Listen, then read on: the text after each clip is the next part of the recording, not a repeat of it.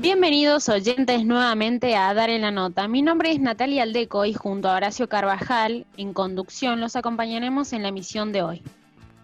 Bienvenidos a todos. Hoy les traemos un programa en el cual vamos a recorrer los 100 años de historia de la radio y en especial nos vamos a enfocar en lo económico, en el campo de la música y cómo afecta a los artistas en su vida. Pero antes de comenzar, vamos a presentar a cada integrante del equipo con el cual vamos a llevar a cabo el programa de hoy. En operación agradecemos a Yamila Dorado, en producción a Joana Guaquinchay y también a las panelistas Ornella Dottori y Valentina Martínez, que en un rato traen info para todos ustedes. Seguimos por Instagram y Facebook como Dar en la Nota. Un programa de radio abierta 107.9, la radio de la Facultad de Ciencias Políticas y Sociales de la UNCUIR.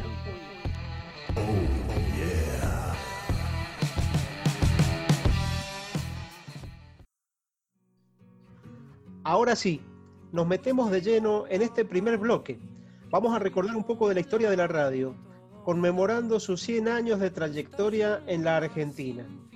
Exactamente, Horacio. Y para hablar de esto vamos a presentar a nuestra panelista de hoy. Bienvenida, Ornella Dottori. Hola Natalia y Horacio, hola a toda la audiencia.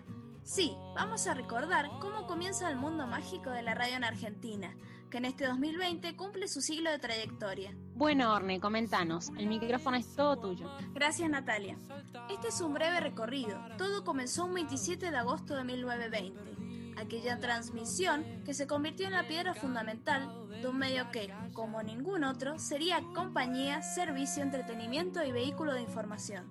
Ahora bien, vamos a regresar en el tiempo, cuando los famosos locos de la azotea realizaron la primera emisión radiofónica. Bien, Orne, ¿desde dónde transmitieron? La transmisión fue realizada desde la terraza del Teatro Coliseo de Buenos Aires. Ah, ahora entiendo por qué pasaron a la historia como los locos de la azotea. ¿Cuáles eran sus nombres? Ellos eran Enrique Telemaco Susini, Miguel Mujica, César Guerrico y Luis Romero Carranza. Ellos fueron quienes concretaron esta propuesta aventurada transmitiendo en directo la ópera Parsifal de Richard Wagner. Y como dato de color, les traigo que una década antes, el italiano Guillermo Marconi había presentado en nuestro país el telégrafo sin hilo, un antecedente cercano a la futura radiodifusión. Han pasado 100 años y esa idea sigue tan vigente como entonces. ¿Cómo se fue adentrando en este medio a la vida social? Les cuento que durante este primer siglo de vida, la radio en sus comienzos lidió con la aparición de los medios audiovisuales. Vio esfumarse la ficción de sus radioteatros hacia las luces de la televisión. Renunció a los programas de humor y dejó vacante el espacio de las galas estelares con orquestas en vivo. Sin embargo, a pesar de esto, goza de una vigencia extraordinaria a partir de su hermandad con las plataformas digitales, como lo son el streaming, la inmediatez de los smartphones, el boom de los podcasts y la posibilidad de romper límites geográficos. Todo esto gracias a esta tecnología que hacen que hoy sea casi imposible encontrar un rincón del planeta sin acceso a una transmisión. Ella es fiel y compañera, insustituible, es el refugio de la palabra y de la música como así también de la literatura, de la información actualizada y de la emoción de la disputa deportiva. Sí, es tal cual todo lo que has mencionado, Ornela. Gracias por recordarnos los comienzos de este mágico camino de las radios que nos has traído hasta acá. Gracias a ustedes. Bueno, si quieren interiorizarse más sobre el tema del streaming, pueden ingresar a nuestras redes sociales como arroba dar en la nota 107.9 por Facebook o por Instagram y pueden buscar nuestro programa anterior y escuchar más sobre el tema. Siguiendo con lo que mencionaba Ornella en la columna, nos atrevimos a interactuar con nuestros seguidores a través de encuestas en nuestro Instagram, de cómo se vive la radio en la actualidad. Y los resultados dieron algunos datos interesantes. Lo primero que podemos decir es que la mayoría escucha radio online. Dentro de ese formato, con la alternativa entre streaming o podcasting, tiene preponderancia el podcast. Si hablamos de un horario de sintonía, el mediodía es el preferido. En cuanto al tipo de programas, la votación da como más escuchados a los programas periodísticos, informativos y musicales. Finalmente, tomando la pandemia como dato, un 70% de nuestros seguidores votaron que sí ha aumentado. Es importante mencionar que con el comienzo de la radio también se encuentra el comienzo del radioteatro. Ahora lo vamos a dejar disfrutar un poco de radioteatro que hemos realizado para ustedes.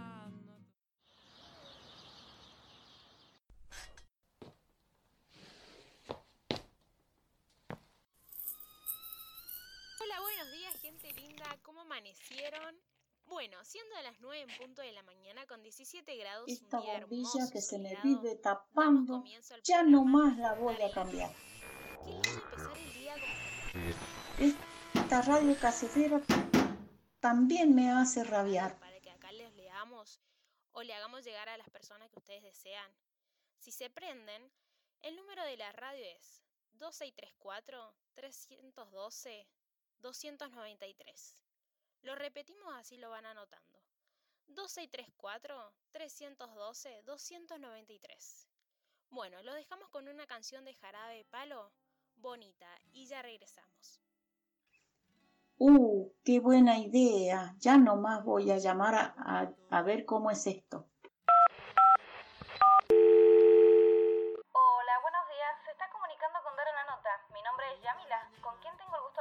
Hola Yamila, mi nombre es María de los Ángeles. ¿Qué tal, María? ¿Cómo está?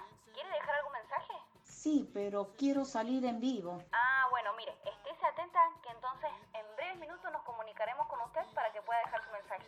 Ah, qué bien. Entonces espero a- a- al llamado. Gracias. No, gracias a usted, María. Que tenga un excelente día.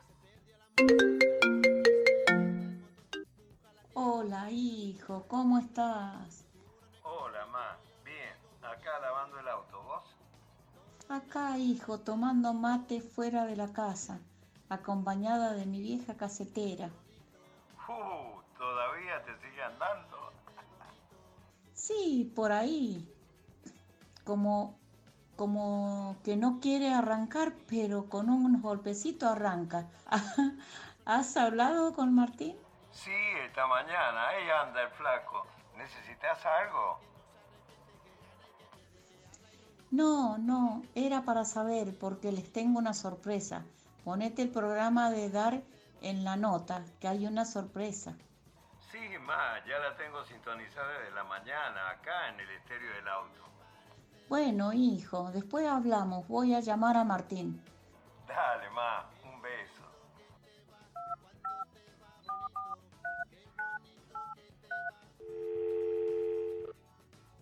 Hola abuela, Hola, mi nietito, ¿cómo anda? bien, acá con un poco de tarea en el depto, pero todo bien. ¿Vos viejita? Bien, bien, acá tomándonos matecitos. Uh, cómo extraño esos mates y tus tortitas caseras, abuela. Sí, mi amor, yo también los extraño. Te llamaba para decirte que escuches el programa de Dar en la Nota, que, que tengo una sorpresa. Ah, dale justo ahora estoy en Spotify, así que aprovecho y lo escucho desde acá. ¿Spotify? ¿Qué es eso? Es una aplicación donde puedo escuchar música y radio, ya después cuando nos veamos te explico bien. Te tenés que actualizar, abuela. Dale, amor, te mando un hermoso beso. Ya estamos de regreso y Yamila, nuestra operadora, nos está avisando desde el control que tenemos una llamada en vivo. Un valiente se animó a dejar su mensaje en vivo. ¿Ya la podemos hacer entrar al aire? Sí, me dicen desde operación. Genial. Hola, ¿con quién tengo el gusto de hablar? Hola, María me llamo. Hola María, ¿querías dejar un mensajito? Sí, quería dejar un mensajito para mi hijo Oscar y mi nietito Martín. Bueno María, adelante. Sé que estos tiempos son distintos no podemos estar juntos, como esos domingos de charlas, música y comida. Hoy, cada uno desde su casa estamos conectados a través del aire de este programa. Sé que en algún momento va a pasar y nos volveremos a juntar. Solo quiero, quiero que sepan que los amo, los extraño, siempre un poquito más que ayer. Qué lindo que la radio una generaciones, aunque cambie la forma de escucharla. Gracias María por comunicarte con nosotros. Vamos a un corte y en un ratito volvemos con más Daré la nota. Sube el volumen. porque estás escuchando Dar en la Nota. ¿Qué sería la vida sin música? Porque por más que ande, todo por la... Ahora nos vamos a enfocar en la actualidad. Bueno, Horacio, ¿qué está ocurriendo con los músicos en cuanto a su sustento económico en este contexto que estamos atravesando? Ahora vamos a conversar lo que mencionas, pero para eso tenemos a nuestra panelista Valentina Martínez. Bienvenida, Valen. Hola a todos, exactamente Horacio, les voy a contar qué está sucediendo en el mundo de la música. En este contexto de pandemia, el mundo de la cultura, especialmente la música, vive un momento muy duro, con cancelaciones de conciertos y eventos donde se reunía una gran audiencia. Cabe mencionar que no solo el músico es quien está afectado, también todo su equipo. Managers, músicos de gira, ingenieros de audio e iluminación, fotógrafos, etc. Está claro que la industria de la música por la pandemia está encontrando nuevas formas de monetizar el consumo de música. Esto ha hecho que los proyectos musicales alrededor del planeta se dirijan directamente a sus fanáticos desde sus propios hogares, utilizando servicios de streaming, Instagram, TV, Facebook, YouTube, entre otros. Aunque esto no es nuevo, la pandemia ha ampliado la audiencia. Al mismo tiempo, varias plataformas han habilitado nuevos métodos de monetización, que incluyen membresías a canales de artistas que permiten acceso temprano o exclusivo al contenido, conciertos o reuniones virtuales pagadas. Estas dinámicas pueden resultar funcionales tanto para artistas con grandes disqueras como para músicos independientes. Les cuento que a nivel mundial el sector público está buscando la manera de responder a la coyuntura. El gobierno de varios países ha desarrollado paquetes de ayuda para industrias y los trabajadores de la cultura afectados por la crisis. Respecto al futuro, no son pocos los que aseguran que serán de las últimas actividades en reanudarse. Acercándonos un poquito más, ¿nos podés mencionar lo que está sucediendo acá en Argentina? La preocupación manifestada en otros países se replica de la misma manera en Argentina. En nuestros países, según fuentes oficiales del diario Clarín, también se vio la cancelación en cadena de shows, festivales, conciertos y presentaciones desde el 20 de marzo. El valor de la vía del streaming parece ir aumentando minuto a minuto, como la mejor manera de que los artistas conecten con sus seguidores. Son varios los paliativos para la solución. Más de 60 asociaciones plantean un petitorio que exige al Estado medidas. Por su parte, el Instituto Nacional de Música anunció el lanzamiento de una nueva convocatoria para llegar a aquellas personas que no entraron en el ingreso familiar de emergencia emitido por el gobierno. Mientras tanto, el sector padece todo tipo de penurias. Se habla de músicos que venden sus instrumentos para sobrevivir. Otros buscan desvincular a sus músicos de gira, sonidistas, técnicos y demás, ya que varios meses sin actividad y no pueden afrontar el pago de los sueldos. Y mientras algunos buscan compensar la falta de música con recita- recitales por streaming, otros buscan crear redes solidarias. Concretamente en Mendoza, ¿cómo se vive esta situación en nuestra provincia, Valentina? Bien, Horacio, te cuento que para introducirnos a nuestra provincia les traigo un testimonio de Carlos Cassiani, vicepresidente del Movimiento Independiente de Músicos Mendocinos. Él habla sobre cómo se está trabajando desde esta asociación, en donde explica cómo es el apoyo que se le da a los músicos asociados. Los dejo con el testimonio.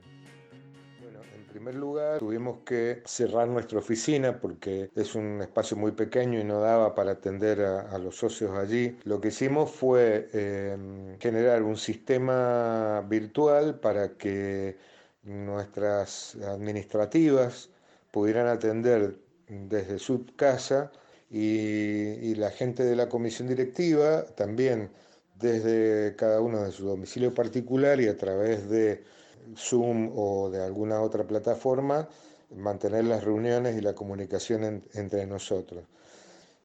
Y en cuanto a la ayuda que nosotros podemos dar, porque como te imaginarás, desde el mes de marzo, los trabajadores de la música no podemos eh, generar ingresos para nuestras familias, entonces eh, nos hemos visto en la necesidad de ayudar a nuestros compañeros y compañeras gestionando bolsones de mercadería, tanto en el Ministerio de Cultura de la provincia como en el Ministerio de Cultura de la Nación. Y cuando esto no era suficiente, hemos generado con fondos propios, o sea, de, nuestra de nuestro propio movimiento, bolsones para poder distribuir, especialmente en los grupos de, de trabajadores de la música más vulnerables, ¿no? Porque hay que entender que hay compañeros y compañeras que tenían su actividad este, y sus ingresos solos vinculados a poder tocar en vivo a poder dar clases presenciales.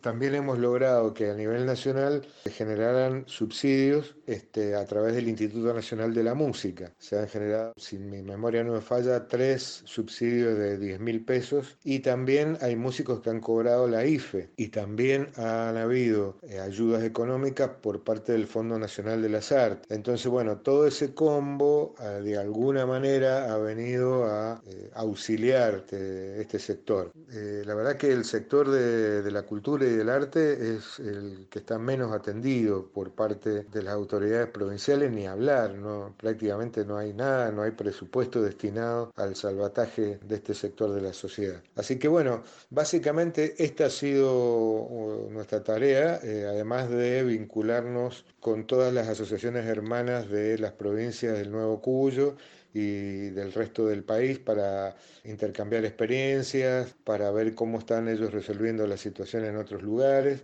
y también para nosotros ir aprendiendo ideas o tomando ideas de otros lugares y esos otros lugares tomando ideas eh, que hemos desarrollado nosotros.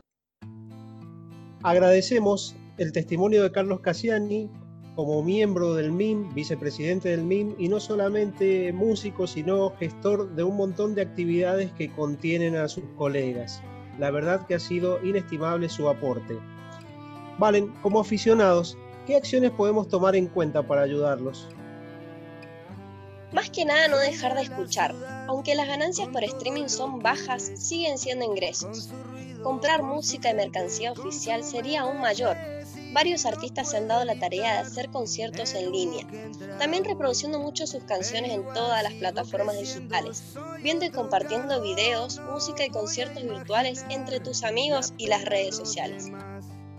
Ya sabemos todos, vamos a compartir música que nos rellene el alma y reconforte a sus hacedores. Gracias Valentina, vamos a un corte y cuando volvamos seguimos con más Dar en la Nota.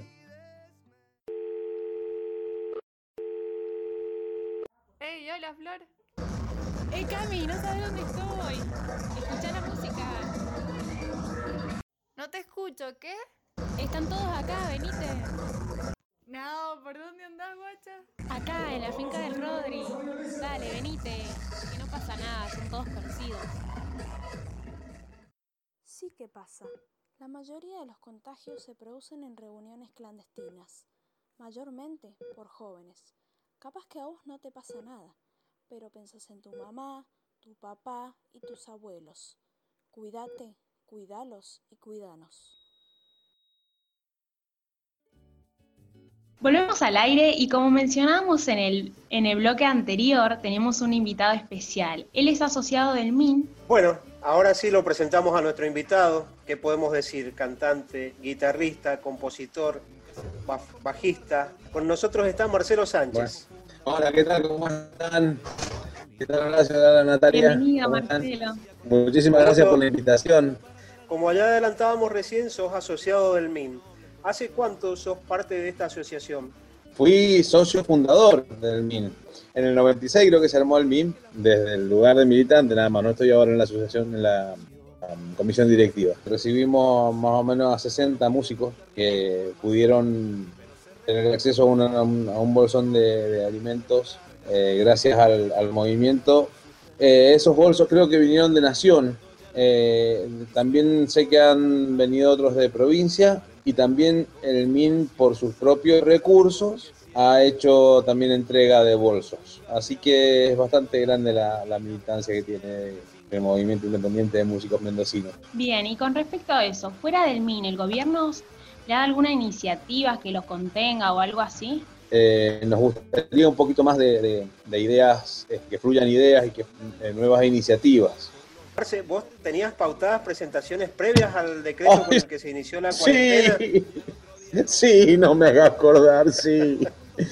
No sabes cómo venía el año, dije este año va a ser tremendo, ya acá estamos tomando mate en la casa de Meleta que está cerrada desde marzo. Bueno, cosas que a ver qué reinventarse. Claro, con respecto a eso, como decís, reinventarse. ¿Cuál es el modo que has adoptado para seguir haciendo música con la cuarentena de por medio? Dedicado más que nada al, estudio de la música, que hace, por ejemplo, tocar el piano. Ah. Puse algunos temas desde ahí. Uno de ellos ya salió en las redes sociales. La forma que por ahora encontramos para, para mostrar lo que estamos haciendo, y son momentos difíciles. También es difícil eh, saber cómo se va a seguir o cuánto tiempo se va a continuar. Eh, mi, compañera Andrea me dice eh, de hacer stream y a mí me cuesta bastante hacerlo. no, me acostumbro a, inclusive a esto. Obviamente sería... Este, uno prefiere siempre, lo otro estar con el, con el mate ahí compartiéndolo en un estudio de, radio. Pero no queda otra que compartir el mate justamente esto que estás contando nos da pie para preguntarte cómo es ser músico en Mendoza. Mira, a mí yo no me puedo quejar porque me ha ido bastante bien. Eh, también es verdad que yo este, escogí esta, esta profesión como un trabajo desde el principio. Obviamente cuesta, cuesta bastante. La mayoría de mi, profesión de músico ha sido de músico de sesión. Eh, entonces he estado acompañando siempre a cantantes, a, a otras bandas eh, grupos míos propios han sido pocos los que, los que he tenido. Bueno, Marcelo, te damos, pero muchísimas gracias por tu disposición, por haber Muchísimas gracias a ustedes.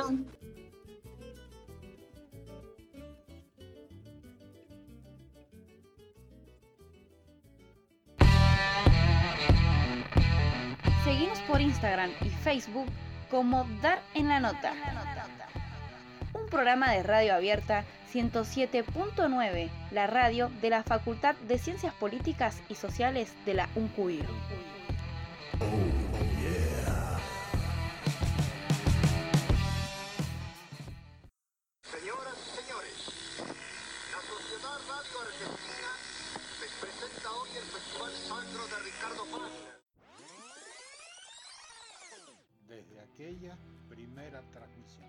Aventurándose en la historia hasta el día de hoy. La radio no perdió la magia de ser una gran compañera y símbolo de democracia. La radio siempre está, con, vos. Ahora y en 100 años más, las cosas van a ser.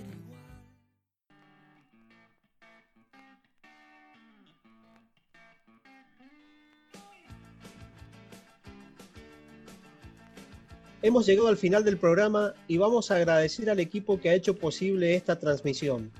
En operación vamos a agradecer a Yamila Dorado, en producción a Joana Huaquinchay, en las columnas del día de hoy a Ornella Dottori y Valentina Martínez. Nos despedimos, no se olviden que nos pueden encontrar por nuestras redes sociales y también ahora por Spotify. Los esperamos en el próximo programa para seguir sintonizando más Dar en la Nota. Chau, chau, chau, chau. Una cerveza, donde ya era el lugar, a donde tomar una cerveza. Es que no puedo ver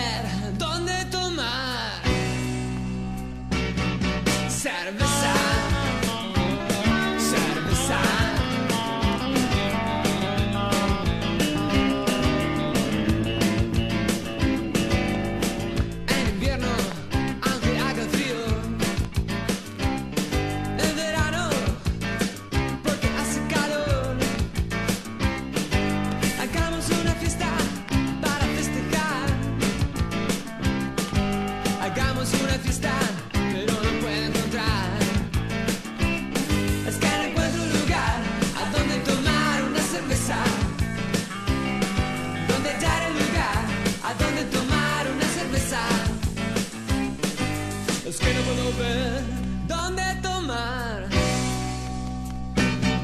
cerveza.